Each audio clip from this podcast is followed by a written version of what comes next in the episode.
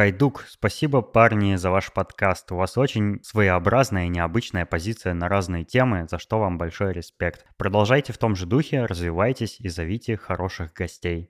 Это отзыв слушателя KilllaBee восемь восемь восемь на пять звезд. Ура, у нас снова хороший отзыв. Большое спасибо за теплые слова, нам очень приятно. Будем стараться держать марку. Мы очень любим хорошие отзывы. И у нас их большинство. Это семьдесят первый выпуск еженедельного развлекательного подкаста «Шоурум», в студии Валерий Юшков и Дэн Талала. Мы начинаем. Пятищ.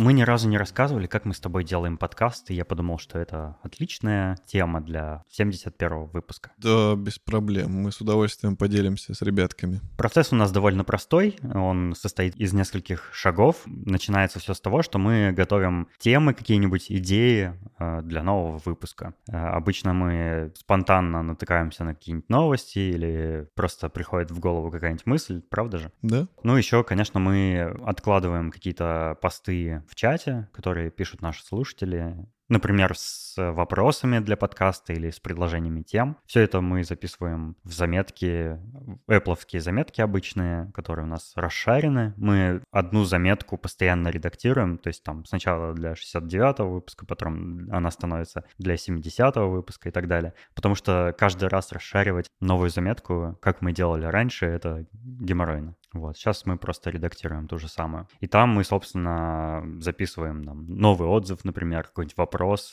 структуру. У нас все записано в таких тезисах. Да, это очень удобно, потому что мы в любой момент можем туда что-то добавить или убрать, или как бы между собой так посоветоваться. То есть я что-то добавил, Денис увидел, подумал, там, дополнил меня или попросил там что-то изменить. Мы туда записываем вообще все, что в голову приходит, все интересное, а потом, ну, можем, допустим, от каких-то наименее интересных тем просто отказаться, вычеркнув их оттуда и оставив самый, самый сок, самую мякотку.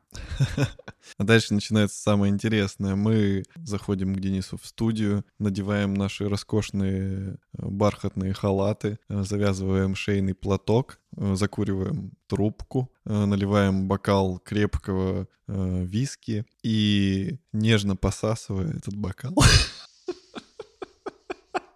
Чистая правда. Очень нежно посасывая бокал, мы начинаем э, разговаривать на темы, которые мы уже написали в заметочках. Мы туда обычно просто подглядываем, а все остальное — это чистейшая импровизация. Мы не записываем никакие реплики, ничего. Это просто голая фантазия.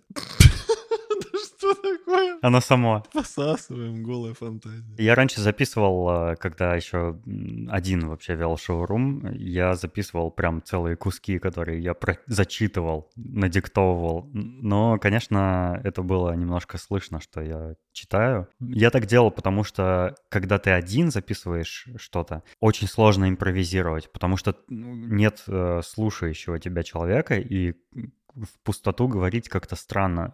Я уверен, что есть люди, которые так умеют, которые могут просто без остановки тараторить, и мысль их льется как реченька, но я так не умею, я не из тех людей. Ну да, конечно, всегда приятнее как бы отталкиваться от эмоций собеседника или, ну, как-то ловить вот этот настрой разговорный, когда ты с кем-то сидишь. Но я считаю, ничего зазорного нету в том, что ты, допустим, подготовил выпуск и зачитал его с листа. Его, может быть, будет приятнее слушать, то что не будет каких-то лишних пауз или что-то. Слов-паразитов. Слов-паразитов, да. Но это вообще, кстати, нормальная тема, когда ты какой-нибудь фикшн делаешь, то есть какой-нибудь сторитейлинг. Да-да-да, здесь главное эмоции добавлять, то есть не просто там да-да-да-да-да-да-да что-то зачитал, ну, а как-то, ну, паузу расставлять, немножко выражение, как, как стихи в школе читаешь. Да, давай еще раз, только с выражением. Да-да-да. Мы записываемся на Маке в программе Logic Pro десять. У нас есть такой подготовленный специальный темплейт, мы его просто копируем на рабочий стол. Стол, называем номером выпуска. Там у нас настроена обработка голосов уже, такая базовая, подготовленные дорожки соответствующие для заставок, для каких-то звуковых эффектов, например, таких.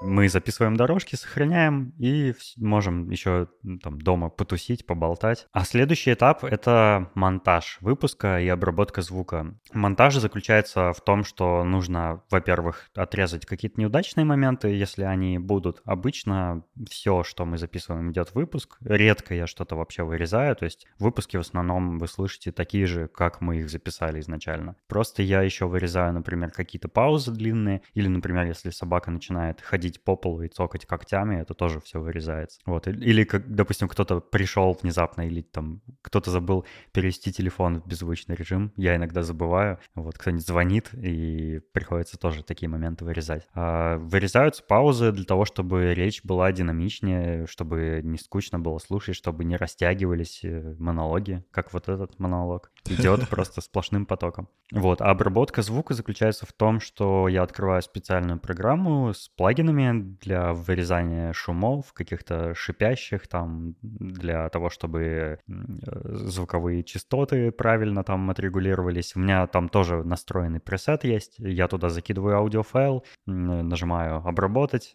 Он по заранее известной схеме все обрабатывает. Эти файлы я обратно закидываю в проект, и э, иногда я монтирую уже после обработки, иногда д- до обработки. Это не важно, потому что в проекте Logic просто файл используется либо не обработанный, либо уже обработанный, то есть это можно, фай- файл можно подменить в любой момент, в принципе, это не мешает процедуре. И потому что Денис такой скрупулезный в вопросе монтажа и вот этого всего дела, поэтому монтирует он. Я, скорее всего, если начну монтировать, то это будет долгий процесс, я буду учиться, а у Дениса уже настолько набитая рука, что он делает это довольно быстро, и он сам точно знает, где там что-то надо подрезать, где подкорректировать все нюансы звука. Вот, допустим, сейчас незадолго до выпуска Денис мне сказал про недостатки нашего выпуска бонусного, про Walking Dead, а я их даже и не слышал.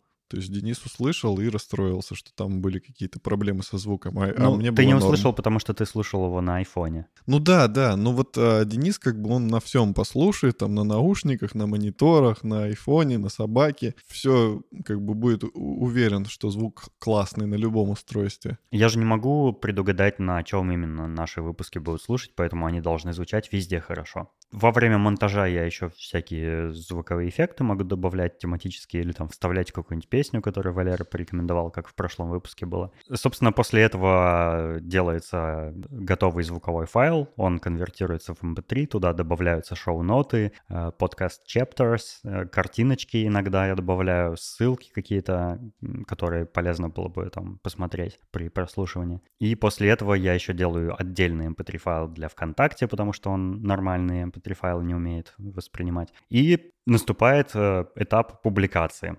Публикация заключается в том, что эм пэ три файл и всякое описание выпуска нужно загрузить на нашу подкаст-платформу Anchor, которая автоматически потом по эр эс эс распределит все, этот выпуск новый во все остальные площадки, где бывают подкасты, и отдельно ВКонтакте загрузить, потому что там у нас тоже есть подписчики. А, еще отдельно на YouTube нужно специальный сервис есть Headliner, который сам подтягивает новый выпуск по эр эс эс, то есть эм пэ три файл, э, делает видео с визуализацией звука, и, собственно, готовый видеофайл можно скачать и загрузить на YouTube еще. После загрузки над платформой я пишу пост об этом в наш Telegram-чат и в Twitter. Все, выпуск готов. И мы все радуемся.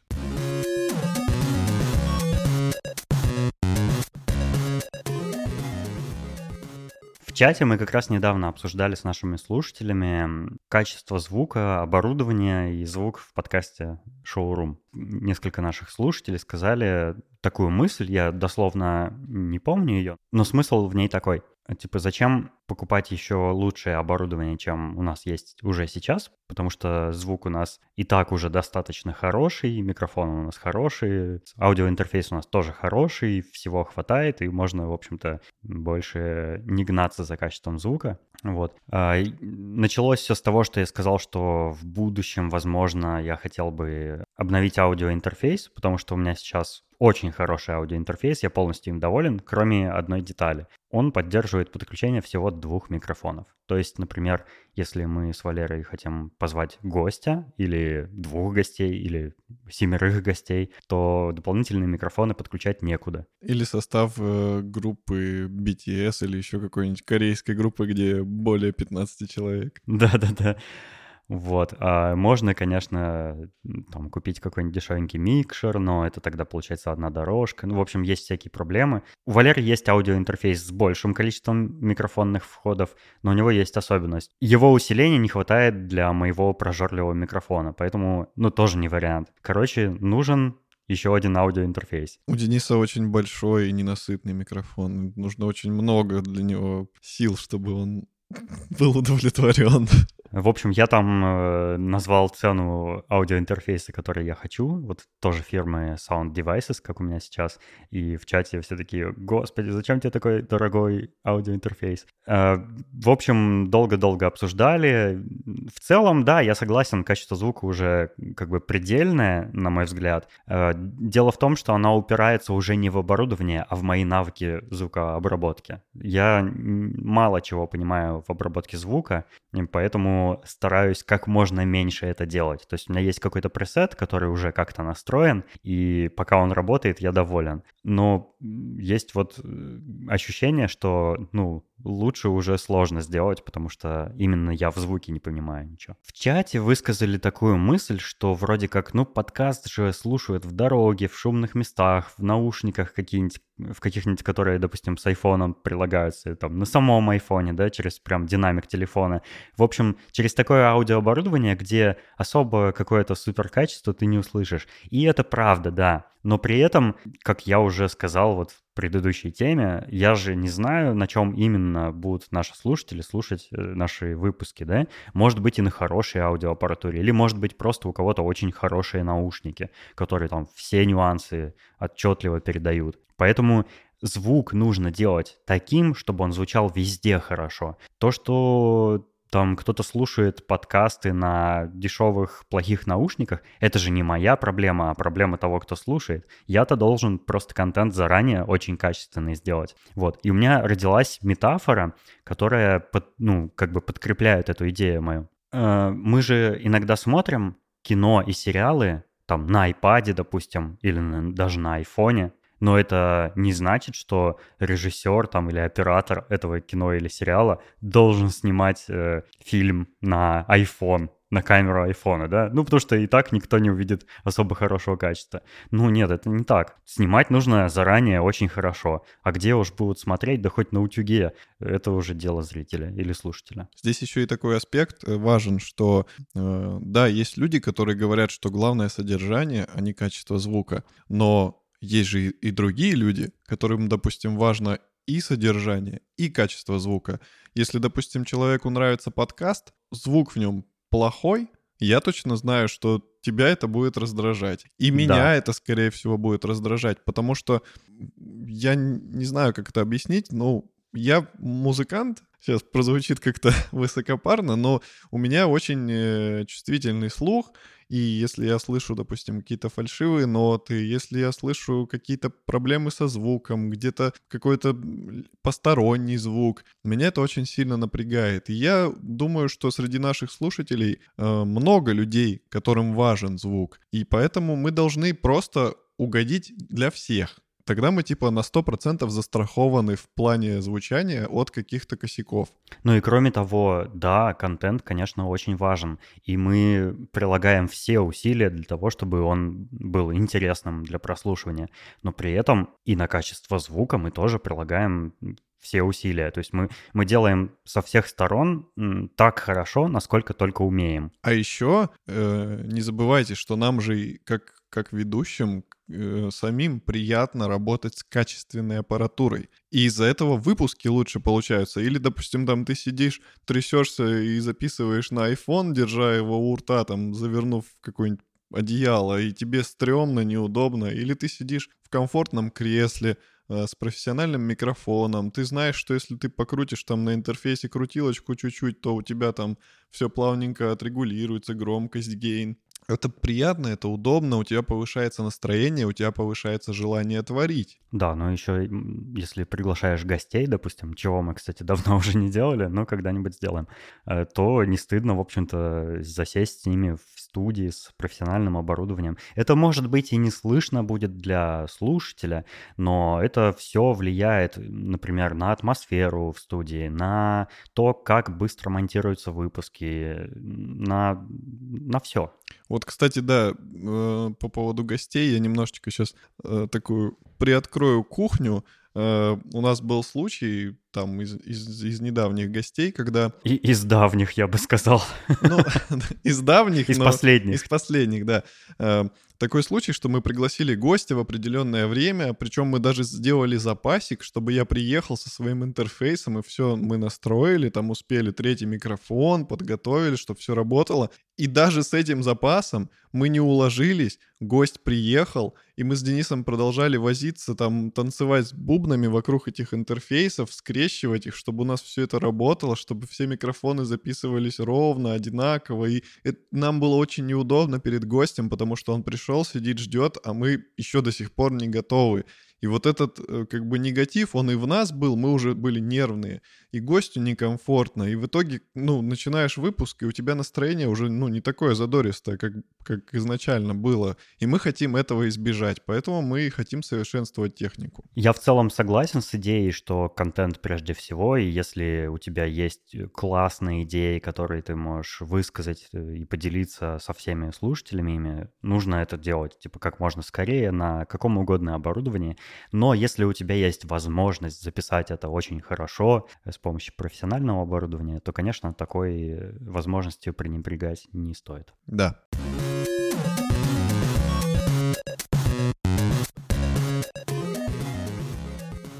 Наш слушатель Виталик спросил у меня в чате, как стать дизайнером, и, продолжая его вопрос, я еще добавлю, как развивать насмотренность. Я очень поверхностно коснусь этой темы, потому что, ну, все-таки дизайн в подкасте обсуждать не очень эффективно, потому что ты только слышишь, а видеть не можешь. Ну, стоп, стоп, стоп, стоп, стоп, у нас же подкаст про дизайн, как до сих пор считают многие слушатели. Да, ну, ну-ка, расскажи мне про дизайн. Мало дизайна у нас. Быстро давай завали меня дизайном, брызни на меня всей этой мощью. Короче, я считаю, что как стать дизайнером, такой ответ можно получить в Гугле. Много уже написано статей от дизайнеров на эту тему, и проще всего просто почитать их все и э, общую мысль оттуда почерпнуть. Но я считаю, что самая главная вообще идея о том, как стать дизайнером, заключается в насмотренности. Это такое качество человека. Оно про то, что ты будешь хорошим дизайнером, если ты видел или пользовался хорошими вещами. Просто видел хороший дизайн где-то вовне.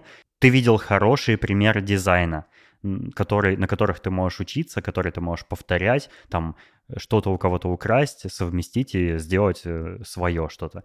Это самое главное. И, конечно, можно... Ну, я, я бы посоветовал немножко почитать историю дизайна. Есть на YouTube очень много выступлений с конференций дизайнерских, где дизайнеры, собственно, рассказывают про разные аспекты, про всякие там Bauhaus и так далее. Вот это все полезно посмотреть. Есть много ресурсов типа Behance, Dribbble и так далее, на которых разные дизайнеры со всего мира выкладывают свои работы, выкладывают процесс, как они там пришли от идеи к финальному результату.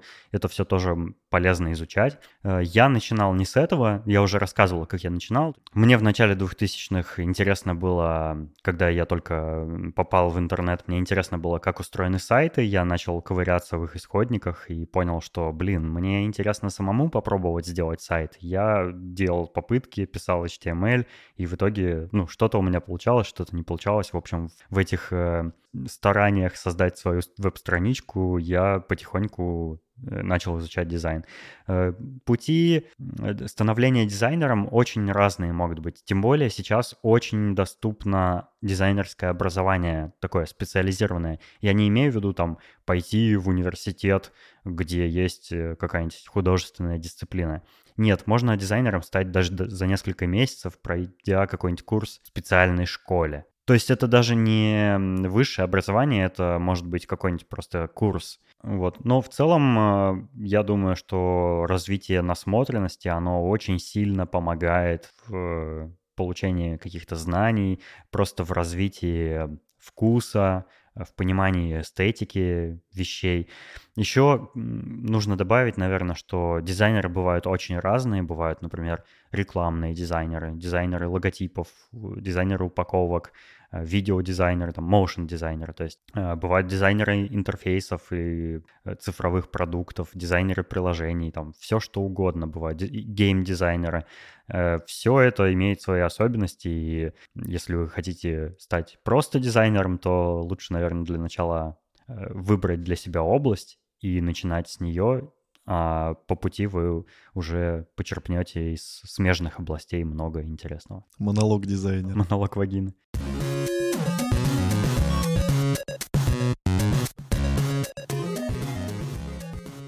Ну что, Денисон, кстати, как у тебя AirPods? Уже неделя прошла. Как, как впечатления поменялись? Они разрядились или нет? О, точно, да. Мы же обещали рассказать с тобой в следующем выпуске, как там мои AirPods. Дело в том, что я не очень их активно использовал, мне кажется. То есть я не ходил в них целыми днями напролет. Я их использовал, там, как и говорил, для прослушивания подкастов, там, перед сном. Иногда, когда куда-то выходил, брал с собой по пути, там, в транспорте слушал. Они у меня не разрядились до сих пор. Вот неделя прошла, не очень активного использования. Я не знаю, насколько еще их хватит. А можно же посмотреть. Давай сейчас чехол откроем. Ну вот я сейчас посмотрел в айфоне, открыл чехол, вылезло такое окошко с показом заряда наушников. Наушники сейчас внутри чехла находятся, и они заряжены на сто процентов, а у чехла заряда осталось пять процентов. Ну то есть вот неделю они прожили не очень активного использования.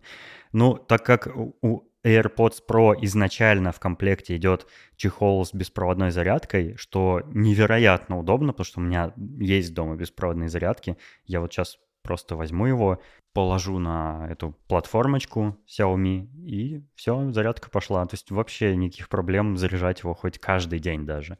Нет, это крайне удобно. О, да. Я очень люблю беспроводные зарядки. Я... У меня то... точно такая же зарядка дома, как у тебя. Каждый день перед сном я просто кладу на подоконник на зарядку телефон, с утра просыпаюсь, и все отлично. Единственный минус, я заметил, у меня iPhone в чехле, и если мне кто-то звонит ночью, а ночью я всегда ставлю на беззвучный режим, он по вибрации, и он только вибрирует, и он может от вибрации сползти чуть-чуть с центра зарядки, и он не будет заряжаться. И у меня было так несколько раз, ну, как бы сам виноват. А ты туда такую силиконовую ковричек такой наклей, и тогда он не будет съезжать. Кстати, вот насчет беспроводных зарядок. Знаешь, появляются в разных смартфонах, в основном в андроидных, всякие новшества, типа загнутые края телефона. Сейчас вот начинаются всякие складные телефоны интересные появляться, всякие выезжающие камеры, отсутствие там каких-либо вырезов и вот этих монобровей на экранах, да? Когда весь экран, собственно, покрывает переднюю поверхность телефона, но при этом вырезов никаких нет. Это прикольно, но самое, что вот сильнее всего изменило экспириенс с мобильными телефонами, лично для меня, это как раз беспроводная зарядка. Это такая, казалось бы, ну, не, не особенно удивительная вещь, да, но настолько удобнее с ней жить, и это прям очень классно. Я очень доволен. Я по этому поводу могу сказать лишь одну вещь. Я хочу, чтобы вопросу аккумулятора и вопросу зарядки уделяли столько же внимания, сколько они уделяют там совершенствованию процессоров. Камер, или камер. Камеры, там, давайте напихаем пятьсот камер. Камон, ребята, вот кого не спроси, все скажут, какая проблема у вас со смартфоном. Быстро разряжается. Решайте эту проблему, это самая главная проблема. Если кто-нибудь из производителей смартфонов займется решением проблемы разряжаемости телефонов быстрой, это будет супер круто. Всем будет пофиг, сколько у него камер, всем будет пофиг, какой у него процессор. Все побегут сразу покупать этот телефон. Вот серьезно. И причем, ну, ну, ну сделайте вы телефон чуть-чуть потольше. чуть-чуть потолще телефон. Никто не будет переживать, поверьте, всем без разницы, какой он толщины. Я буду даже рад, потому что кроме того, что у него будет больше аккумулятор, его еще удобнее держать будет. Да, да, вспомните, какие были огромные телефоны. Ну, такой точно вы не сделаете. Ну, будет он там на миллиметр, на два, на три миллиметра толще. Да это не критично, поверьте. Абсолютно.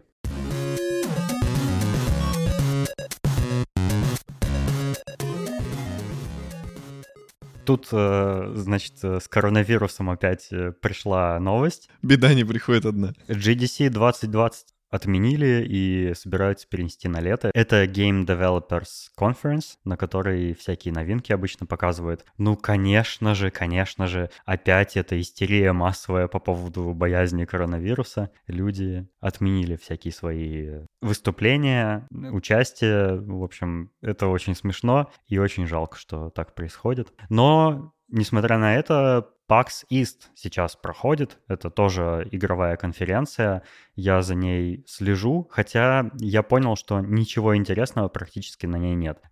Почему-то каких-то особенно крупных анонсов там не происходило, все какое-то там такое инди, очень-очень-очень много инди-игр там показывают, но каких-то прям таких, которые меня бы сильно зацепили, я не увидел, кроме трех игр, о которых я очень коротко хотел бы рассказать. Во-первых, там наконец-то показали э, геймплей, такой в течение то ли часа, то ли полутора часов, я весь его не смотрел, э, из игры Baldur's Gate три. Это очень старая серия игр, я в первые части не играл, я их видел, но не проходил, но вот я посмотрел геймплей третьей части, всякие промо-ролики, трейлеры, и мне очень нравится то, что я вижу, она прикольная, это не очень популярный жанр, такой turn-based э, эр пи джи, то есть пошаговая эр пи джи, где сначала ты ходишь, потом твой враг ходит и так далее, типа как в героях Меча и магии. Обожаю героев Меча и магии. Только это современная игра,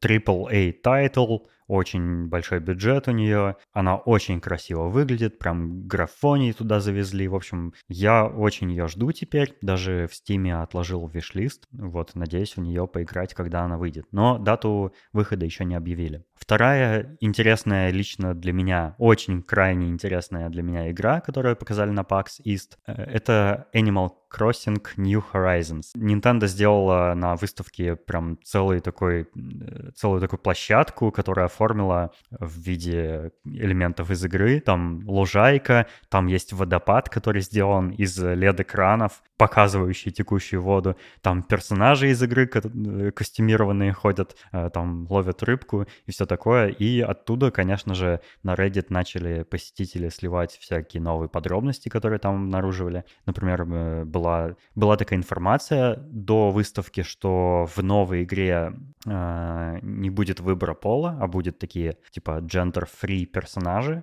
То есть ты можешь там вы, выбирать себе внешний вид, прическу, но пол ты не указываешь, потому что вроде как ай-яй-яй, нельзя в две тысячи двадцатом году об этой табуированной теме говорить. Как эмодзи от Apple. Да-да-да. Но... Нет, нет, выложили фоточку игры, где там прям можно выбрать пол. Но сделано это, конечно же, по-современному.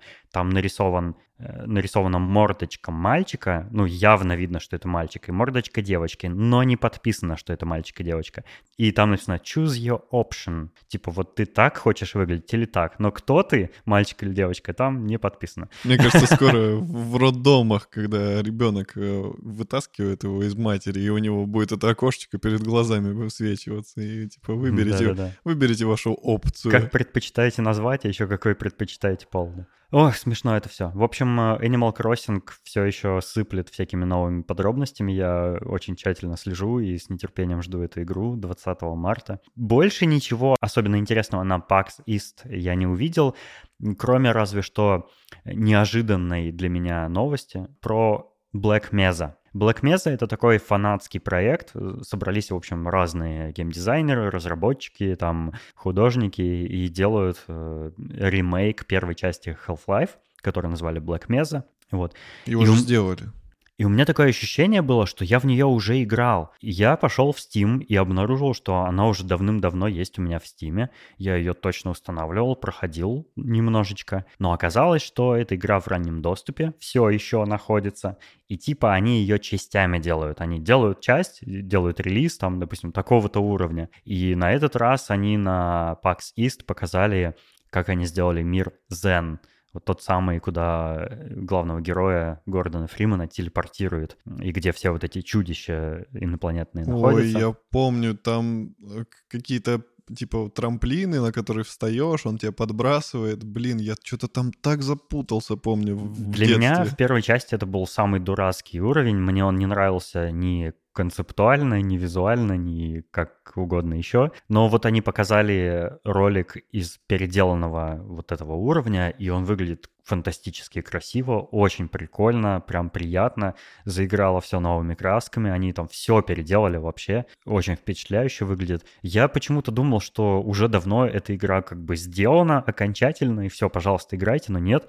Она уже года три, наверное, продолжает выходить, и все никак не зарелизится. В общем, мир Xen в Black Mesa появится пятого числа какого-то там месяца. В общем, опять, опять они не до конца все доделали.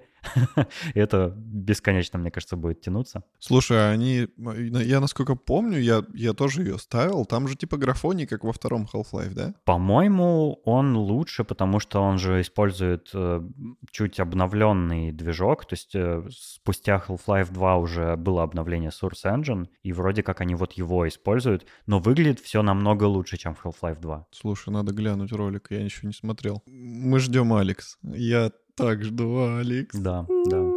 Но там тоже какой-то графоний, как в Half-Life два. Не, он лучше там. Там, если сравнить персонажей, то сейчас Half-Life два выглядит как говорящие кубики, например. А персонажи в Half-Life Alyx очень детализированы, там прям у них facial animation всякое там, ух, прям вообще. Выйдет, увидим, что говорить. Мы особо ничего, ни о чем не можем судить, кроме как по скриншотам и каким-то заранее приготовленным трейлерам. Вот, кстати, да, кстати, да. И такая особенность у ви ар-игр, что через шлем они всегда выглядят лучше, чем через изображение, которое переводится на монитор. Ну, как выглядит Half-Life Alyx, мне нравится даже на мониторе. Значит, в шлеме будет вообще смак. Ждем.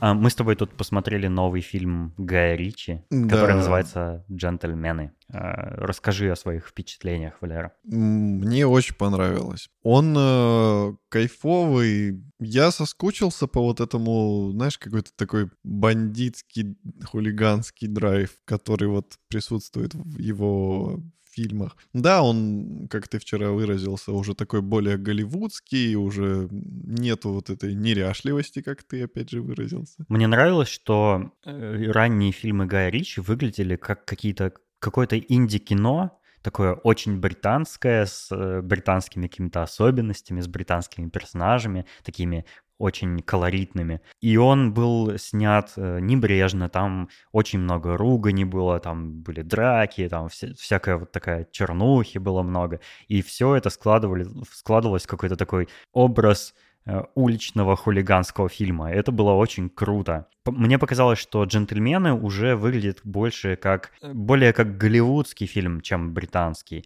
И более э, глянцевый, более вылизанный такой. Но, тем не менее, все-таки по нему узнается, что это Гай Ричи. Да, он очень красивый. Там действительно сочная картинка. Там классно поставленные сцены. Ну, можно к нему там докапываться по каким-то вопросам, типа, но люди меняются, и как бы... Вкусы меняются. Вкусы меняются, и я думаю, Гай Ричи просто движется вперед, и, ну, теперь он снимает так. Но от этого фильм хуже не стал, он, он интересный. Да, по, в паре мест я как бы знал, что будет дальше, э, но иногда я был неправ. И мне это понравилось, потому что где-то там в середине фильма я думал, о, ну, сейчас будет вот это.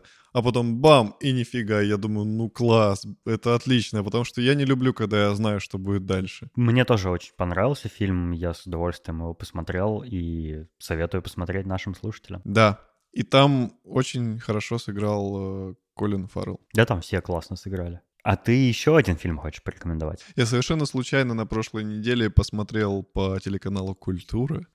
Ты уже так часто упоминал «Культуру» в нашем подкасте, что ощущение, как будто ты только его и смотришь. Ну, без шуток, это один из э, нормальных каналов на телевидении. Если вы хотите посмотреть телевизор, то на «Культуре» можно что-то нормальное увидеть. Там очень часто показывают какие-то вот такие классические фильмы, общепризнанные, такие легендарные, можно сказать, старые фильмы и не совсем старые. Там показывают очень часто инди-кино какое-то. Почему? Но показывают. Почему бы и нет? Да, почему бы и нет.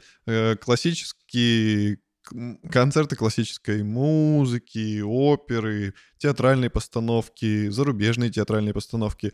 То есть, ну... Это хороший канал на самом деле. Там нет никакой дурацкой политики, там не говорят про коронавирус. Так что если... Пока что. Да, пока что. Если вы хотите посмотреть телевизор, то канал «Культура», он хороший. Так вот. Очень странное желание в две тысячи двадцатом году у человека посмотреть телевизор. Ну, чисто из любопытства, разве что. Ну да, если вы не хотите себя расстраивать новостями про коронавирус и Путина, то телеканал «Культура» вас от этого оградит. Хотя это как бы ветка телеканала России, но там нету ничего такого пропагандистского. Так вот. Фильм, который я посмотрел, это фильм тысяча девятьсот девяносто второго года, и он называется «Индокитай». По-вьетнамски он называется «Донг-донг». А, это все? Это все название? Да, «Донг-донг». Так вот, я смотрел фильм «Донг-донг». Этот фильм... «Индошин» по-французски. Да, «Индошин». Этот фильм обладатель «Оскара» за лучший фильм на иностранном языке в девяносто третьем году. Ого! Как «Паразиты». Да, да, да. Но как бы это те года, когда «Оскар» еще, наверное, имел какую-то ценность. Вот. В нем снимается Катрин Денёв, та самая знаменитая актриса, чудесная, очень красивая женщина, Венсан Перес и Фам Линьдан. О чем фильм-то? Этот фильм рассказывает о любви, конечно же. Это mm. фильм о любви. И о такой любви, которая свойственна французам. То есть это именно страсть, такие чувства, которые мечутся из крайности в крайность. Это такие чувства, которые могут за секунду поменяться кардинально противоположно. То есть человек может любить одного и через десять минут полюбить другого, просто потому что вспыхнуло что-то у него в груди. Э, собственно, что... Коронавирус вспыхнул. Индокитай же. Это фильм про любовь француженки Элианы к морскому офицеру. У нее есть приемная дочь. Она наследница вьетнамской императорской династии. Ее зовут Камила. И этот французский офицер сначала влюбляется в Элиану, которую исполняет Катрин Денёв, а потом влюбляется в ее дочь. Гуляка. Гуляка, да. Потом он... Блин, ну это я сейчас сюжет расскажу. Короче, ребят, там про любовь и про ситуацию в стране. Но это для девочек фильм, да? Нет, я бы не сказал. Там много таких моментов, связанных типа с офицерами, там трибунал... Там перестрелки есть и... Это был сексизм, да, с моей стороны, сейчас так сказать? Наверное, да. Типа, почему мальчик не может посмотреть э, фильм про историю любви, да? Или почему девочке не может нравиться перестрелки и смерть вьетнамских людей? Кому вообще может не нравиться такое, да? Ужас какой.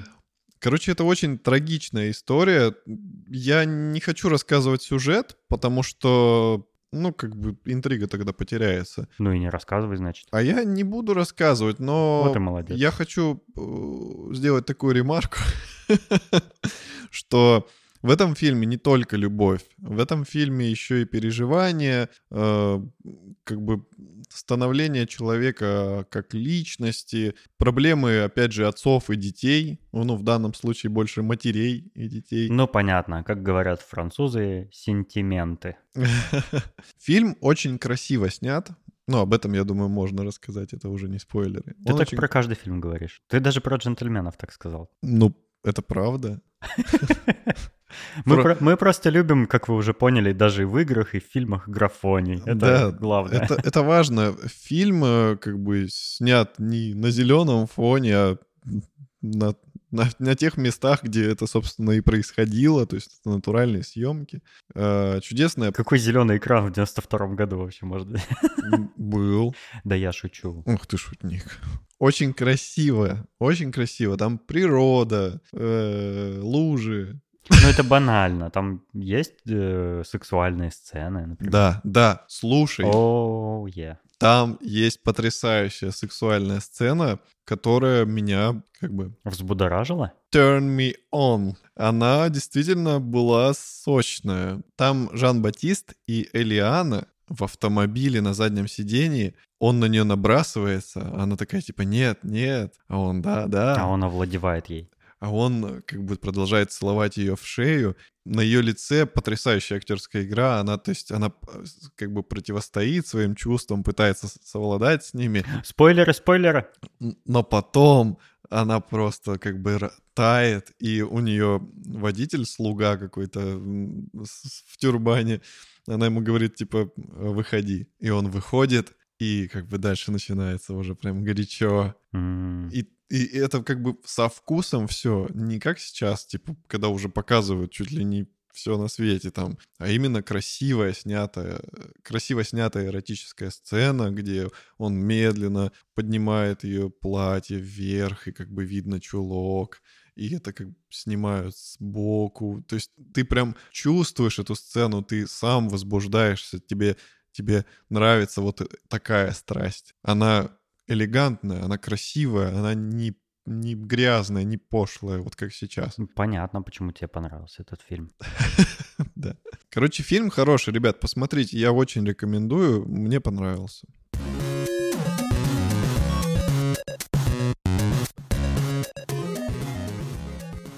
Как всегда, большое спасибо нашим дорогим слушателям Саше Младинову и Пете Филимонову за то, что они нас поддерживают. И вы тоже можете присоединиться к ним на Патреоне и получать от нас дополнительный контент интересный, который не попадает в наши основные выпуски. Мы недавно пару видео, которые снимали для Патреона, опубликовали в общем доступе в нашем чате. Собственно, это были обзоры наших студий с тобой, моей подкастерской студии и твоей музыкальной студии. И всем очень понравилось. Больше такого не будет. Теперь, это, да, теперь это был... только в Патреоне. Это так было что, исключение. Так что давайте, ребята, подписывайтесь. Там какие-то крошечные копейки за такой потрясающий контент. Мы дальше будем намного интереснее его делать. Я думаю, там может быть какой-то формат видеоблога будет даже. Типа в течение недели, мы, может, будем какие-то нарезочки делать, как у нас вообще жизнь проходит, кому интересно. Вот именно жизнь за ширмой. Кстати, мы хотели анонсировать заранее, что мы планируем сделать стрим на Ютюбе и, возможно, на Твиче. Я пока еще точно не знаю, но на Ютюбе точно. Стрим... стрим с ответами на вопросы, поэтому если вам интересно задать нам вопрос в прямом эфире, в чате, и услышать на него ответ в трансляции, добро пожаловать. Подпишитесь, пожалуйста, на наш канал на YouTube, и мы еще анонсируем конкретную дату стрима и время. Вот, а пока можете придумать нам какой-нибудь вопросик. Мы сейчас разберемся, как это все устроено, как сделать трансляцию, подготовим студию, и с удовольствием пообщаемся с вами в прямом эфире. Да, поэтому обязательно подпишитесь на наш канал на Ютубе. Скорее всего, это все будет на Ютубе. Можете поставить там галочку по оповещениям, и тогда вам придет... Заранее уведомление, да. Да, заранее уведомление, что у нас будет э, стрим. Не беспокойтесь, мы на нашем YouTube-канале ничем особенно не спамим. Там просто выходят выпуски шоурума тоже. А иногда мы еще там публикуем какие-то дополнительные ролики, но это случается настолько редко, что в вашей ленте замусоривания никакого не будет, поэтому э, подпишитесь. Также не забывайте присоединяться к нашему чату в Телеграме. Там очень активно на этой неделе были беседы. Я помню, что ходил к доктору и, ну, как бы следил, что там что-то пишут, пишут. И я был у врача, ну, минут пятьдесят, наверное, сорок, и когда я вышел, там было просто двести пятьдесят сообщений, и я такой, что? Как так много может быть? Там бывает интересно, и бывают прямо такие нешуточные дискуссии э, вокруг подкаста и на другие темы. Да, поэтому вступайте, там уже прилично участников, есть уже такие прям персонажи постоянные, нам это очень нравится. Это, это уже выглядит, знаешь, как, как какой-то сериал, я не знаю, ну типа как какая-то история, где есть главные герои, и, типа есть зрители, ну это прикольно. Угу. Спасибо, что были с нами, до следующего выпуска. Всего вам доброго. Пока.